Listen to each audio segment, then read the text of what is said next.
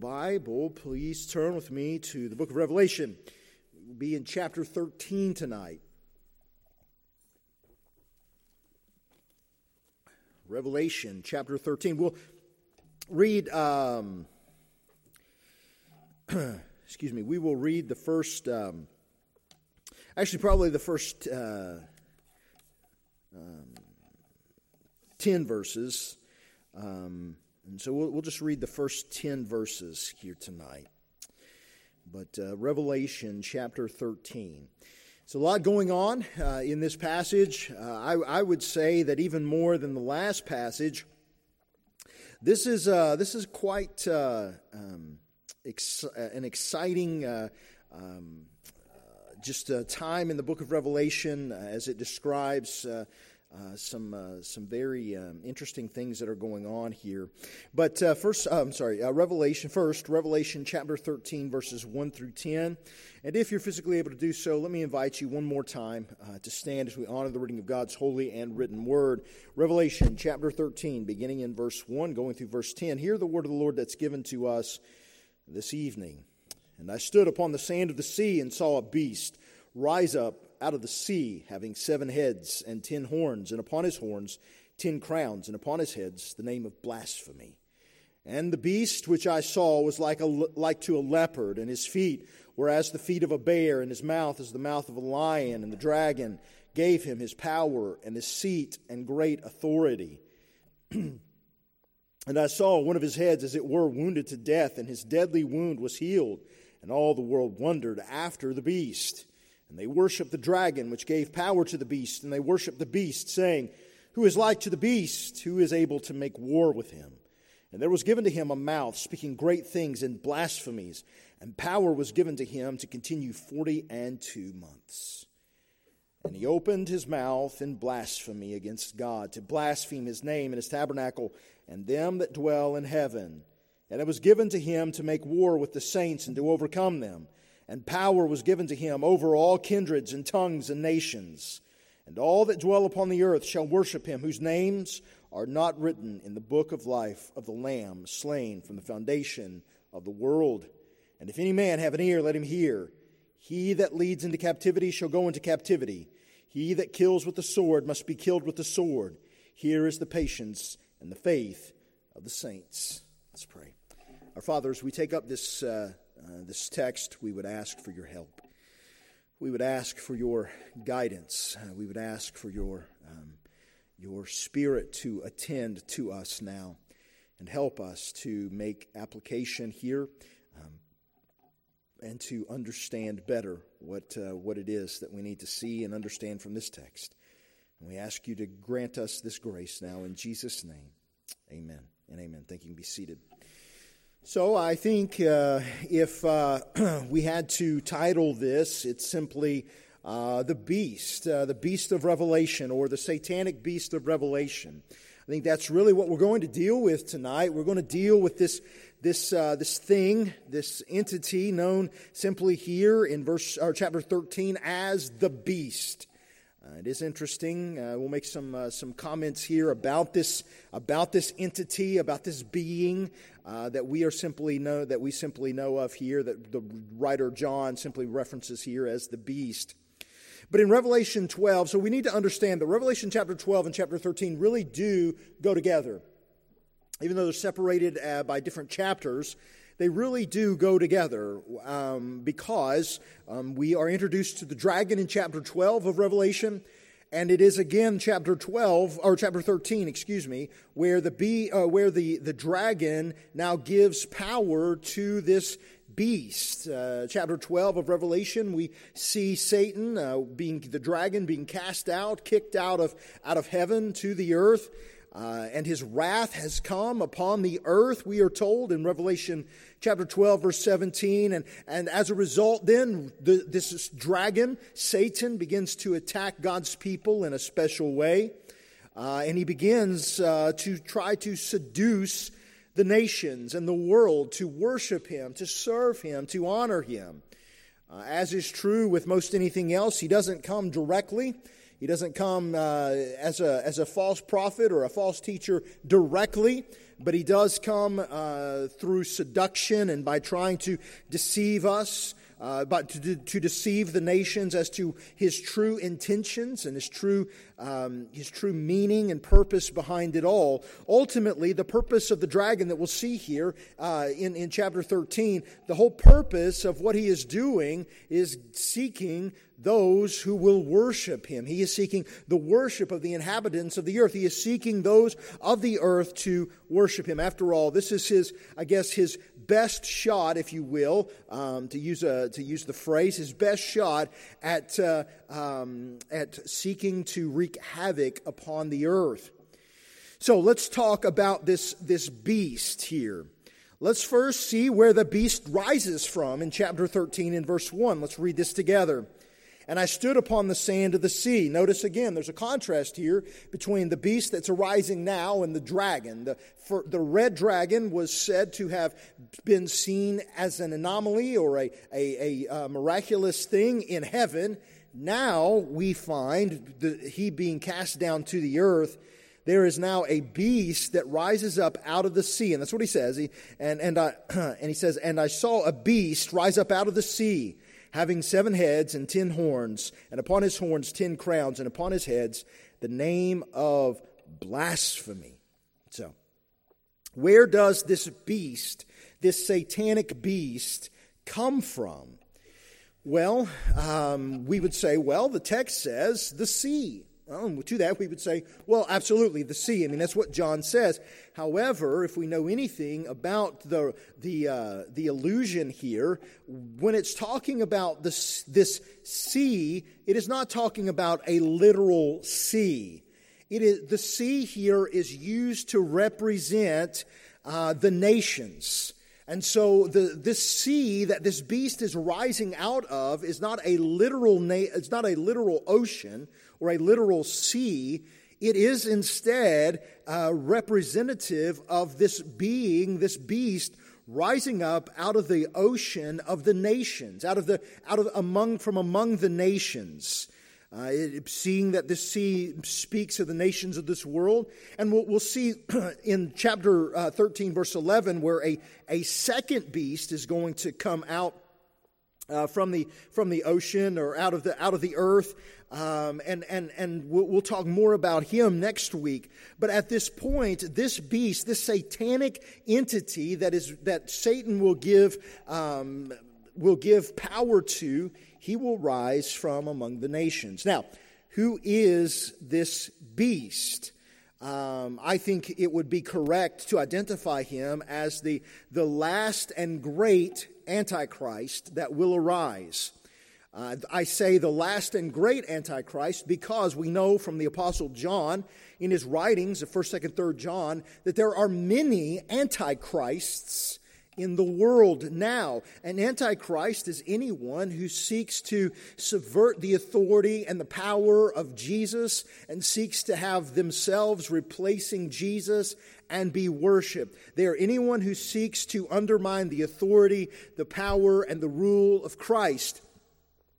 And most of us would probably think of these guys as being those who are directly opposed, and that wouldn't necessarily be wrong, except for the fact that we do need to keep in mind when we're talking about being directly opposed to Christ, obviously anti-Christ, we need to also think of this, though, in the sense of they are directly opposed to Christ because they are mimicking Christ.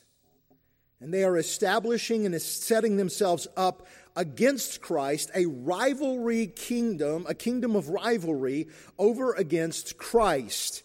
So it's not so much that they are doing everything directly opposite to Jesus, right? That would be too obvious. But instead, what they are doing is they are setting a similar kingdom up, as we will talk about, as we see in Revelation chapter 13. With the dragon here in chapter 13, and the dragon gives authority and power to the beast. And in chapter 13, beginning in verse 11 and going through the rest of the chapter, we see a false prophet that then arises. And so what we ultimately have here is Satan doing what he has always done. What is he doing? Satan himself has established an unholy satanic trinity, with Satan being the head, the father, the beast being in the place of the Son, and the false prophet who will arise as being in place of the Holy Spirit. And so we have Satan doing what Satan has always done. He has mimicked and continues to mimic the God of the universe, the God of Scripture, the God who is the rightful ruler of all. And it's this beast that he now raises up, not over against Jesus in the sense that he is directly opposed to Jesus and doing directly everything against Jesus. If Jesus does something, he's going to do direct opposite. But instead, he's doing this through mimicry. He's doing this by saying, well, see, I'm the one that you have been waiting for. Worship me. I'm from among you. And it is interesting that in contrast to Christ, who is from heaven and originated from heaven, this beast is said to be, this mimicking beast is said to have originated out of the nations. Don't miss what John is doing here. He is drawing a direct relationship between, or a direct contrast between Christ who is from heaven and this false Christ, this antichrist being from among the nations, who will arise from out of the nations.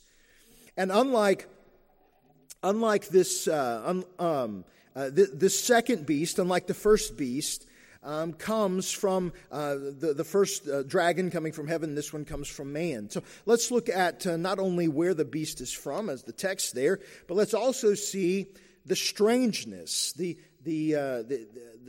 think that's probably the best word I can use. The weirdness, the strangeness of this beast.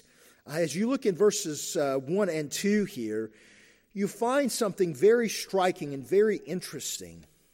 And it should, if you know anything about the Old Testament flags or bells should be going off for you. And we'll talk about that in just a minute. But let's talk about the strangeness of the appearance of this beast. It says of this beast that he rises up out of the nations, and he has 7 heads and 10 horns, and upon his horns 10 crowns, and upon his heads the name of blasphemy. And the beast, verse 2, which I saw was like to a leopard, and his feet were as the feet of a bear, and his mouth as the mouth of a lion. And the dragon gave him his power and his seat and great authority. Now again, as I've already said, at this point, if you know anything about your Old Testament, something should be going off inside your head saying, now wait a minute, I think I have heard all of this before, to which I would say, ding, ding, ding, we have a winner, you are correct. You have heard all of this before. You have heard all of this before because it comes from Daniel chapter 7. John is quoting from Daniel chapter 7.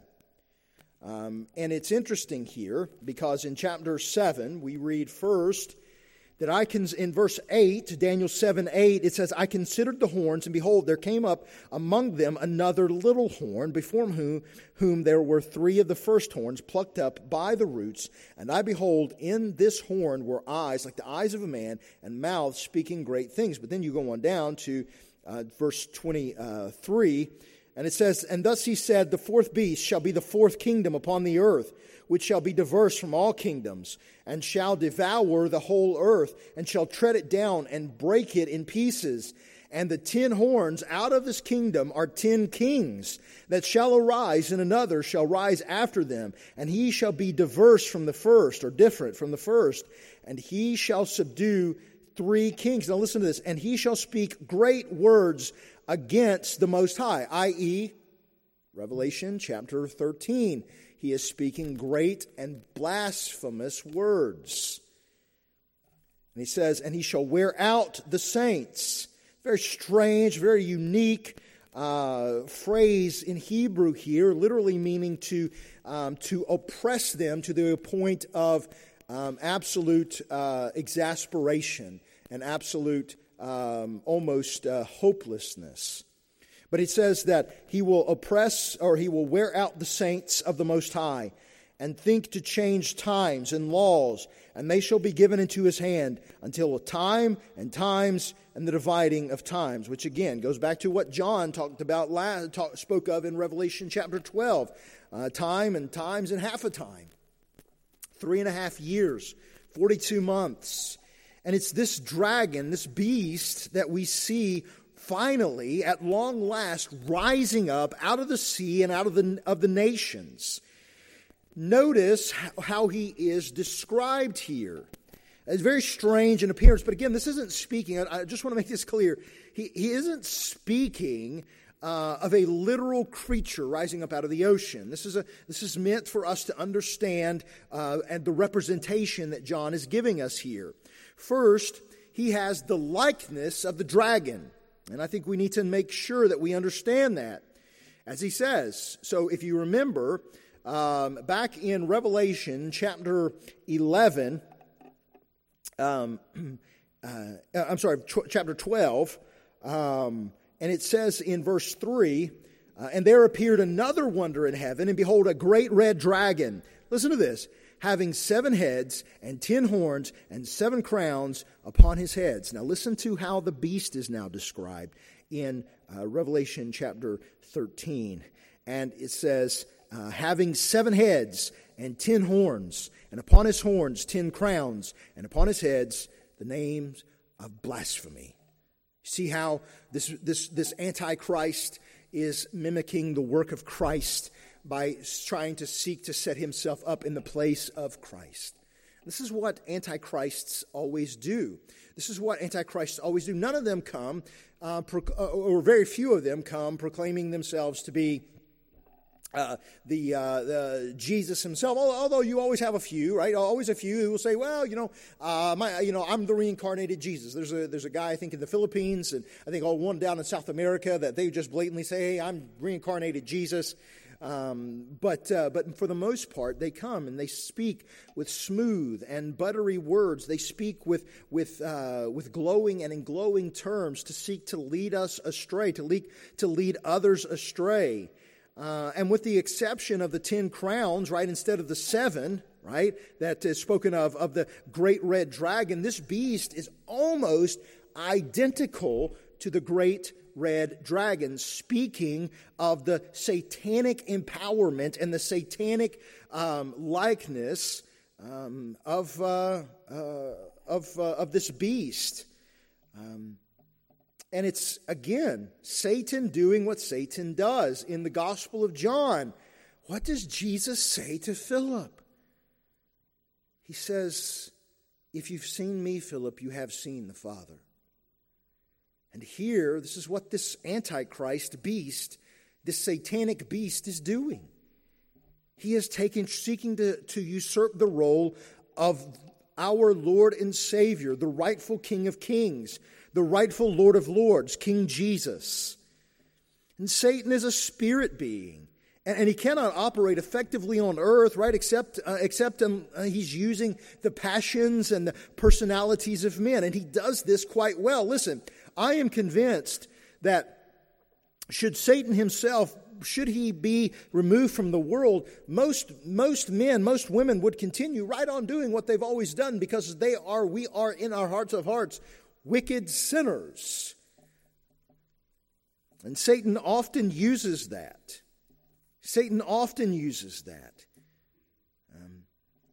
And I would say that in this instance, though, this is the reality, that he is seeking to embody himself in some way through this person, through this being, this physical man. And so this beast represents Antichrist. He is literally Satan's incarnation, if we can use that phrase. It is whatever he will do, whatever Satan wants him to do. He will recognize where his power comes from. He will act in accordance with that power, and he will live his life, and his mission will be to advance the dominion of the dragon throughout the world, the dominion of Satan throughout the world. But it is interesting that not only do we meet this being in Daniel chapter 7, But there is also an interesting being, a similar being, that we meet in Daniel chapter 2. In Daniel chapter 2, we meet this being even beforehand, in the form of a statue, and yet this is the dominion of the beast here. And so what I would like to do is I'd just like to read this to you. You may be familiar with it, but I think it is important for our purposes. Daniel, of course, has been given by God the understanding of what the king had dreamed so that everybody doesn't have to die. And so here in Daniel chapter 2, listen to what Daniel says about the king's dream that the king has dreamed. In Daniel chapter 2, he says, "You, O king, saw, and behold, a great image. This great image, whose brightness was excellent, stood before you, and the form thereof was terrible. And this image's head was of fine gold, and its breast and its arms of silver, its belly and its thighs of brass, its legs of iron, its feet part of iron and part of clay. You saw till that the stone was cut out without hands, which smote the image upon its feet that were of iron and clay, and broke them to pieces. Then was the iron, the clay, the brass, the silver, and the gold broken to pieces together, and became like the chaff of the summer threshing floors, and the wind carried them away, that no place was found for them. And the stone that smote the image became a great mountain, and filled the whole earth. This is the dream, and we will tell the interpretation thereof before the king. You, O king, are a king of kings, for the God of heaven has given you a kingdom, power, and strength, and glory. And wherever the children of men dwell, the beasts of the field and the fowls of the heaven, he has given into your hand, and has made you a ruler over them all. You are this head of gold. And after you shall arise another kingdom inferior to you, and another third kingdom of brass, which shall bear rule over all the earth. And the fourth kingdom shall be strong as iron, for as much as iron breaks its in pieces and subdues all things, and as iron that breaks all of these shall it break in pieces and bruise.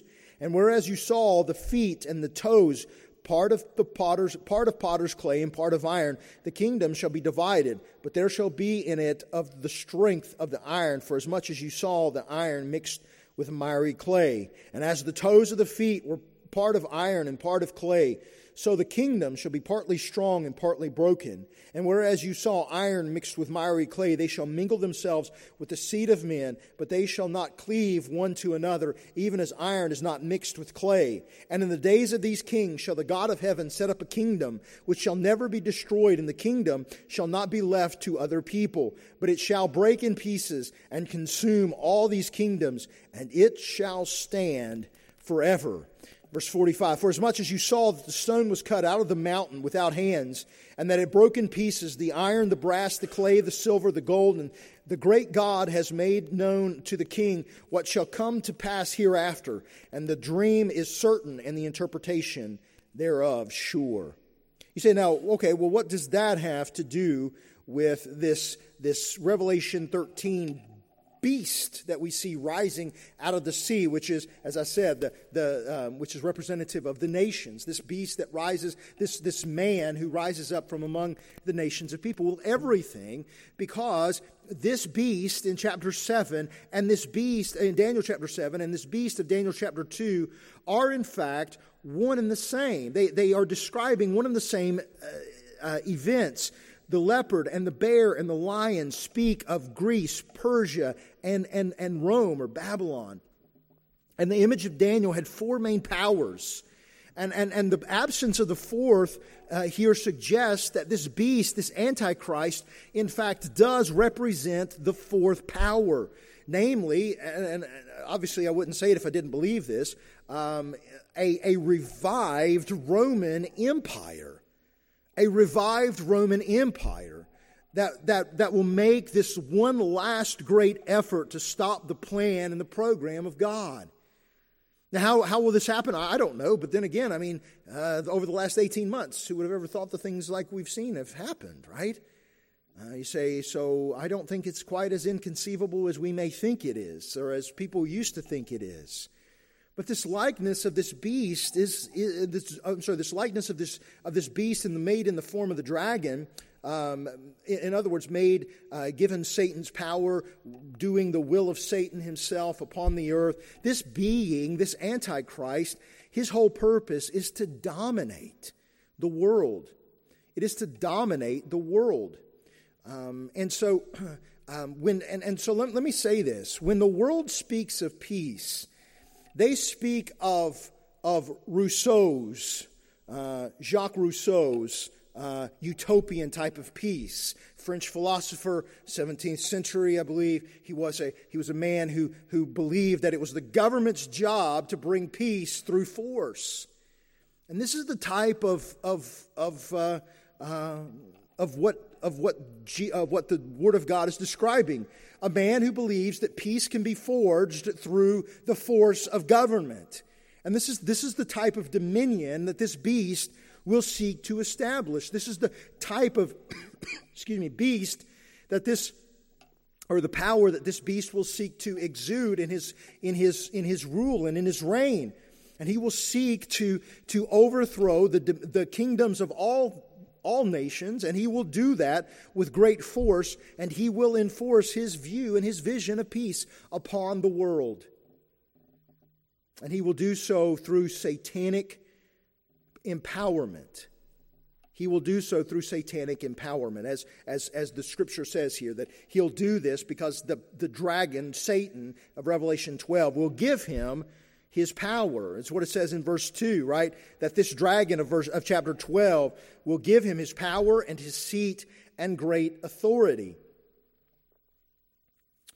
So do not underestimate. Don't think that this is just going to happen. This is going to happen by Satan's plan and design. And so we see the strangeness then of this beast, the strangeness of his power, the strangeness of his likeness, and his seeking to mimic Jesus Christ, the true King of Kings and the true Lord of Lords. But then we see something else going on here in chapter 2, and that is and I've already mentioned this, so I'm not going to spend a great time on this. But the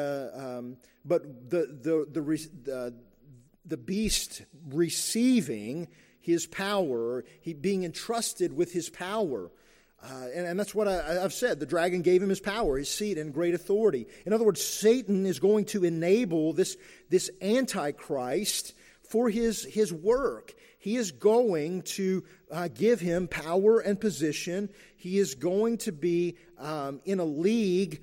If you will, a league of his own. In other words, he's going to be a charismatic individual, right? He's not going to be some egghead goofball.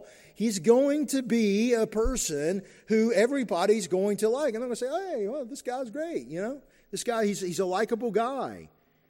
But this beast, he receives everything he has from Satan. Of course, when we're saying Satan here, ultimately, when the scripture says that, we ultimately understand that even the devil is God's devil, that nothing happens apart from God's sovereign power.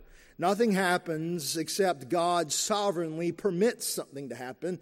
God is, even in this, even though he's allowing Satan to give this to this Antichrist, ultimately none of this could be happening unless God himself were permitting this, were allowing this to happen. And so Satan is even in this instance still God's Satan. Nothing happening apart from God's work, God's plan, God's power to allow this to take place. And there is a purpose in all of this taking place, as we'll see later in the book of Revelation. But in saying this, this Antichrist, this beast is going to lead and rally the nations of this world to oppose God and to oppose Christ. How? Well, by being blasphemous, yes. But what is blasphemy? Well, first it's speaking against, but it's also accepting something that is only reserved for someone else. And so in this instance, not only will he be speaking great words against God, but this beast is also going, and this is where the false prophet comes in and next week as we look at verse 11 and following, but is also establishing his own religion that mimics Christianity to the point that he himself is seeking to lead away the worship of the God of heaven into those who worship, and cipher that off to cause them to worship the God of this world, Satan himself. But, as I said, even saying this, not even Satan himself can stop the plan and the program of God. Nothing can stop this. They have this great plan, but as the old saying, the best laid plans of mice and men often go awry. And that's what's going to happen. But yet there is going to be a time in which this beast, having received his power from Satan himself, will be allowed to crush the nations or to bring the nations together and enforce his view of this massive utopian society enforced through military might under his thumb. It will happen for a time. But there's something else, and this is what you see. I think he gives the beast even more of a following, if you will, because there is a wound that occurs that we're told about here in verse 3. And it says, "And I saw the heads, as it were, wounded to death, and his deadly wound was healed." And listen to this, all the world wondered, or literally marveled, at the beast, or after the beast. So whatever else this means, there is going to be some sort of a miraculous occurrence here of within and regards to the Antichrist. There's going to be some miraculous event that is going to cause the world to stand in awe of this Antichrist. Now the Scripture says that the one of the heads that he saw was wounded to death, but had been raised to life. So does that mean there's going to be some kind of this beast is going to be attempted to be assassinated and raised from the dead? I don't know that that's the case, but I would simply say whatever else may be said, it is in fact a miraculous event that takes place that causes the wicked rulers of the nations to stand up and say, "This is who we want to follow. This is who we should follow." And so it is interesting that this beast is going, even in his attempt to mimic Christ, is going to do exactly that. And then we see not only the damage and the wound that the beast will incur, but we also see the worship that this beast is going to receive. And listen to this in verse 4, okay? He says, "And they worshiped the dragon, which gave power to the beast. And they worshiped the beast, saying, 'Who is like the beast?'" Or to the beast, "Who is able to make war with him?" And then verse 8, look what it says here. "And all that dwell upon the earth shall worship him." Well, so that's very scary sounding, except you get down to this part where it says in verse 8, "Whose names are not written in the book of life of the Lamb slain from the foundation of the world." So all the world will go after him except those who know the true King, those who know the true King of heaven. And as a matter of fact, they are extolling this beast's ability, because they even say, "Who's able to withstand this guy? Who's able to even stand against this Antichrist?" And of course, I mean, they're not going to call him Antichrist. I mean, you understand that. But whatever he is, whatever his title is, they're going to be extolling his character, and they're going to be extolling his ability. They're going to be extolling his charisma and everything about him. And I would say to you that the end of this age is going to be characterized by, and I want to make this clear, outright worship of Satan. I don't know that is exactly what's being taught here, but by the reality of what they're worshiping, they are in fact worshiping Satan. They are, in fact, worshiping Satan. And we say to ourselves, well, how is this even possible? Well, listen, if you talk to most people, right, in the world, you will hear phrases like, well, you know, I'm not religious, but I am spiritual. And so we have all these conversations that you can have with people about spirituality and what that looks like. And everybody's looking for something. Everybody's looking for an angle on the spiritual realm. Everybody wants to have their crystals, or they want to have their voodoo, or they want to have their in some places in Eastern Kentucky and in Appalachia we call it not voodoo. It's a little different, but it's called hoodoo. And it's real, and it's something different. And or you want to have your spirit guides, or your mediums, or your necromancers, or you want to have all these things. Everybody's looking for something. And what this beast, this Antichrist, this being is going to do, this man is going to do at the end of the age, at the end of the time, is he is going to stand up and do something miraculous, and people are going to follow him. Because people, no matter how ardent of an atheist they are seeking to worship something. Oh, I know they say they're not. I don't worship nothing. Yes, you do. You worship you. Well, how do we know that? Because you eat, you probably exercise, maybe. You know, you go to the doctor. When your teeth hurt, you probably go to the dentist. You probably take a pretty good care of yourself. More than likely, you go to work. More than likely, you provide for your own needs. Therefore, i.e., you love yourself. And so, someone is always seeking to worship. And this is what this beast offers.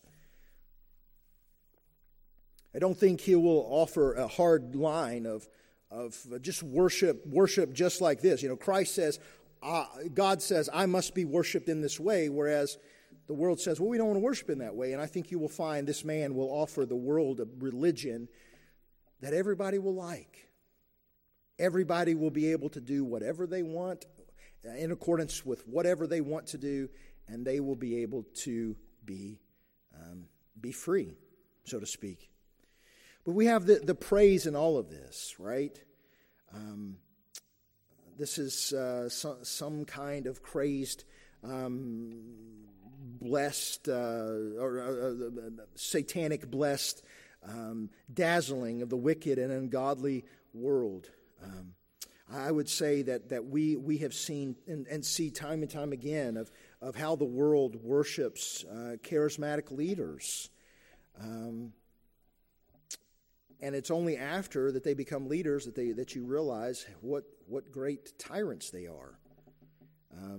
And I know he isn't the only one, but think about Adolf Hitler. We look back and say, well, he was an evil, evil man. Yes, he was. And if anybody had actually been paying attention to what he was saying, they would have recognized that.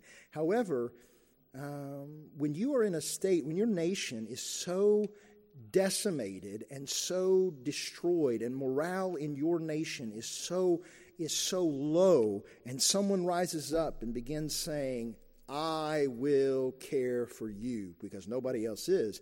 That has great passive word, great words of people encouraging people to follow this person, and that's what happens. And I think this is the type of beast that the type of person this being is going to be. He's going to promise to provide for them. He's going to be, as I said, charismatic, and they're going to follow him, not to worship the Lord, but to worship Satan. And it is interesting that, as I said, that this condemned crowd is very clear here. It is literally all the earth whose names are not written in the Lamb's Book of Life. So what does that mean? Well, what it means is that there will be followers of the Lord Jesus Christ who will be alive at this point in time. They will be upon the earth, and they will not be deceived. Mainly going back to the worldwide revival that seems to happen earlier in the book of Revelation. And so he will speak, this beast will speak great, swelling, blasphemous words against the Almighty. And his whole purpose is in dishonoring King Jesus and dishonoring the God of the Bible. And this is why Antichrist's mouth is going to speak such great blasphemies. and why he's going to have the name of blasphemy upon him, right? It's because he is not seeking to honor Christ. He's not seeking to honor God. He's not seeking to make much of God or the rule of God. He's rather instead seeking to honor himself. And so he blasphemes God because in God's place he wants to be worshipped. And then we see the war that this beast makes, don't we? Well, listen to this. Chapter 13, verse 7. And it was given to him to make war with the saints and to overcome them. And power was given him over all kindreds and tongues and nations. Remember what we read back in Daniel chapter 2, where it talks about that he will wear out the saints? Well, this is the reality. Those whose names are written in the Lamb's Book of Life, who will not worship, they will be treated as Shadrach, Meshach, and Abednego, right, were treated when they refused to bow down to the king's statue in the book of Daniel. And they said to, when the king said, hey guys, you're going to worship my statue or I'm going to throw you in a furnace. And they said, well, king, guess what? We don't care what you do because we're not going to worship. And they ended up throwing them in, and God protected them and saved them. But in the end, this is the type of rule that this king is going to exercise. They are going to establish laws that are against the law of heaven itself and against the God of heaven himself. And this beast is going to wage war against the saints, and he's going to, which is actually in line with what we're taught here in Revelation chapter 12, that after the beast couldn't get to the woman, he's going to go off and make war against the seed of the woman that he could not destroy in chapter 12. Well, in chapter 13, we see who this seed is. It is those whose names are written in the Lamb's Book of Life, who was slain from before the foundation of the world. Christians will be slain. Christians will be overpowered. Christians will not they will be persecuted and hunted down. They will be persecuted with a great persecution. But in all of this, there is a stern warning, isn't there? Because in verses 9 and 10, listen to what is said here. Listen to what is said. If any man have an ear, let him hear. He that leads into captivity shall go into captivity. He that kills with the sword must be killed with the sword. Here is the patience and the faith of the saints. Now, what in the world does John mean by any of this? What does John mean by he who has an ear to hear, let him hear? And he who kills with the sword must be killed, and he who leads into captivity must be led into captivity. What in the world is John even saying here? This doesn't make a bit of sense. Well, I simply say to you that first we have this understanding of the he who has an ear. If any man has an ear, let him hear, right? We haven't heard this phrase since when? Revelation chapter 3, when Jesus was speaking to the churches. He who has an ear, let him hear what the Spirit says to the churches. Now, this is different, right? Because he doesn't add what the Spirit is saying into the churches. But he does say, he who has an ear, let him hear. This is an exhortation to the men of the nations. This is an exhortation that men need to hear today, the message of the gospel of Jesus Christ, and to be encouraged to flee to Christ. Because there are many antichrists who damn the soul because they seek to subvert and blaspheme the God of heaven. And men must be called to repentance and faith in Christ. They must be called to give an ear to what God is saying, not to he who seeks to blaspheme the God of heaven. And so this is a stern warning to those who dwell upon the earth, among the inhabitants of the earth, the nations of men. Let them hear, John is saying.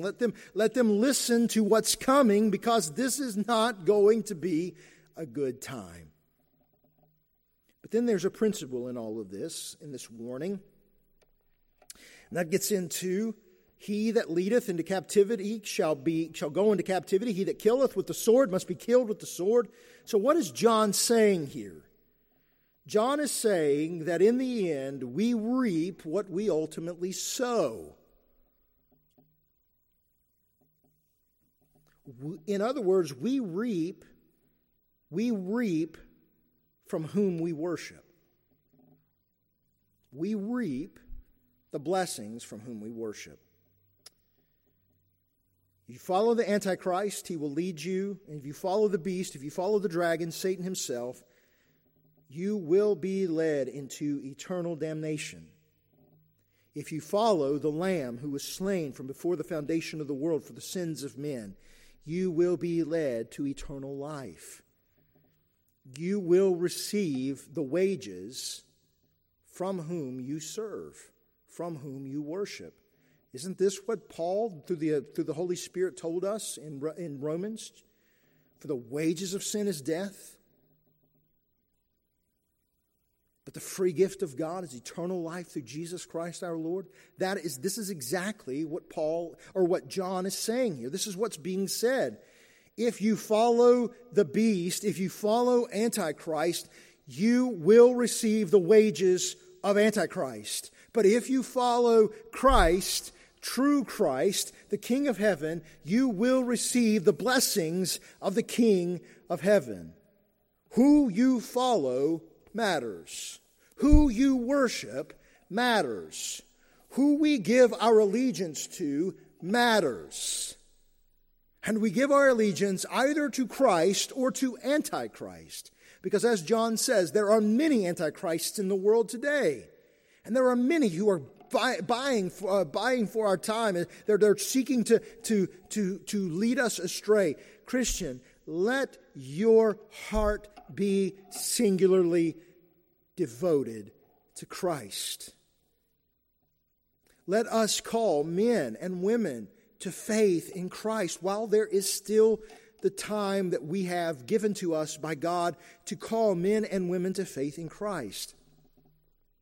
So that no matter if the world ends today or tomorrow or next week or next year or in 100 years or 1,000 years, and no matter what, that we would be said that we were faithful to Christ in the generation in which we lived, to proclaim Christ to the generation in which we lived. For those who may be here who have never trusted Christ, here is the call to you. The wages that you are working for leads you to death. Don't pursue those wages. Instead, pursue the wages of life given to us by grace through faith in Christ alone. Let us pursue Christ, and we will be found to be blessed by God through salvation. Let's pray. Father, thank you for our time in the Word tonight. We pray that you would help us and guide us. Though this is a time that speaks I believe, of a future coming, but yet at the same time we know that we have the hope of Christ now. So help us to preach Jesus, to proclaim Jesus, to live out our faith in Jesus, to be singularly devoted to Jesus in all that we do and say. Keep us, Father, we pray, from temptation, and keep us from sin. Keep us from allowing anything to have dominion over us. But instead, by the power of your Holy Spirit, bring our passions under subjection to Christ. So now may you help us, Father. To you who are glorious and exceedingly glorious, Father, we ask for you to work and move for the sake of your great name. Through Jesus Christ, your Son, we ask this. Amen.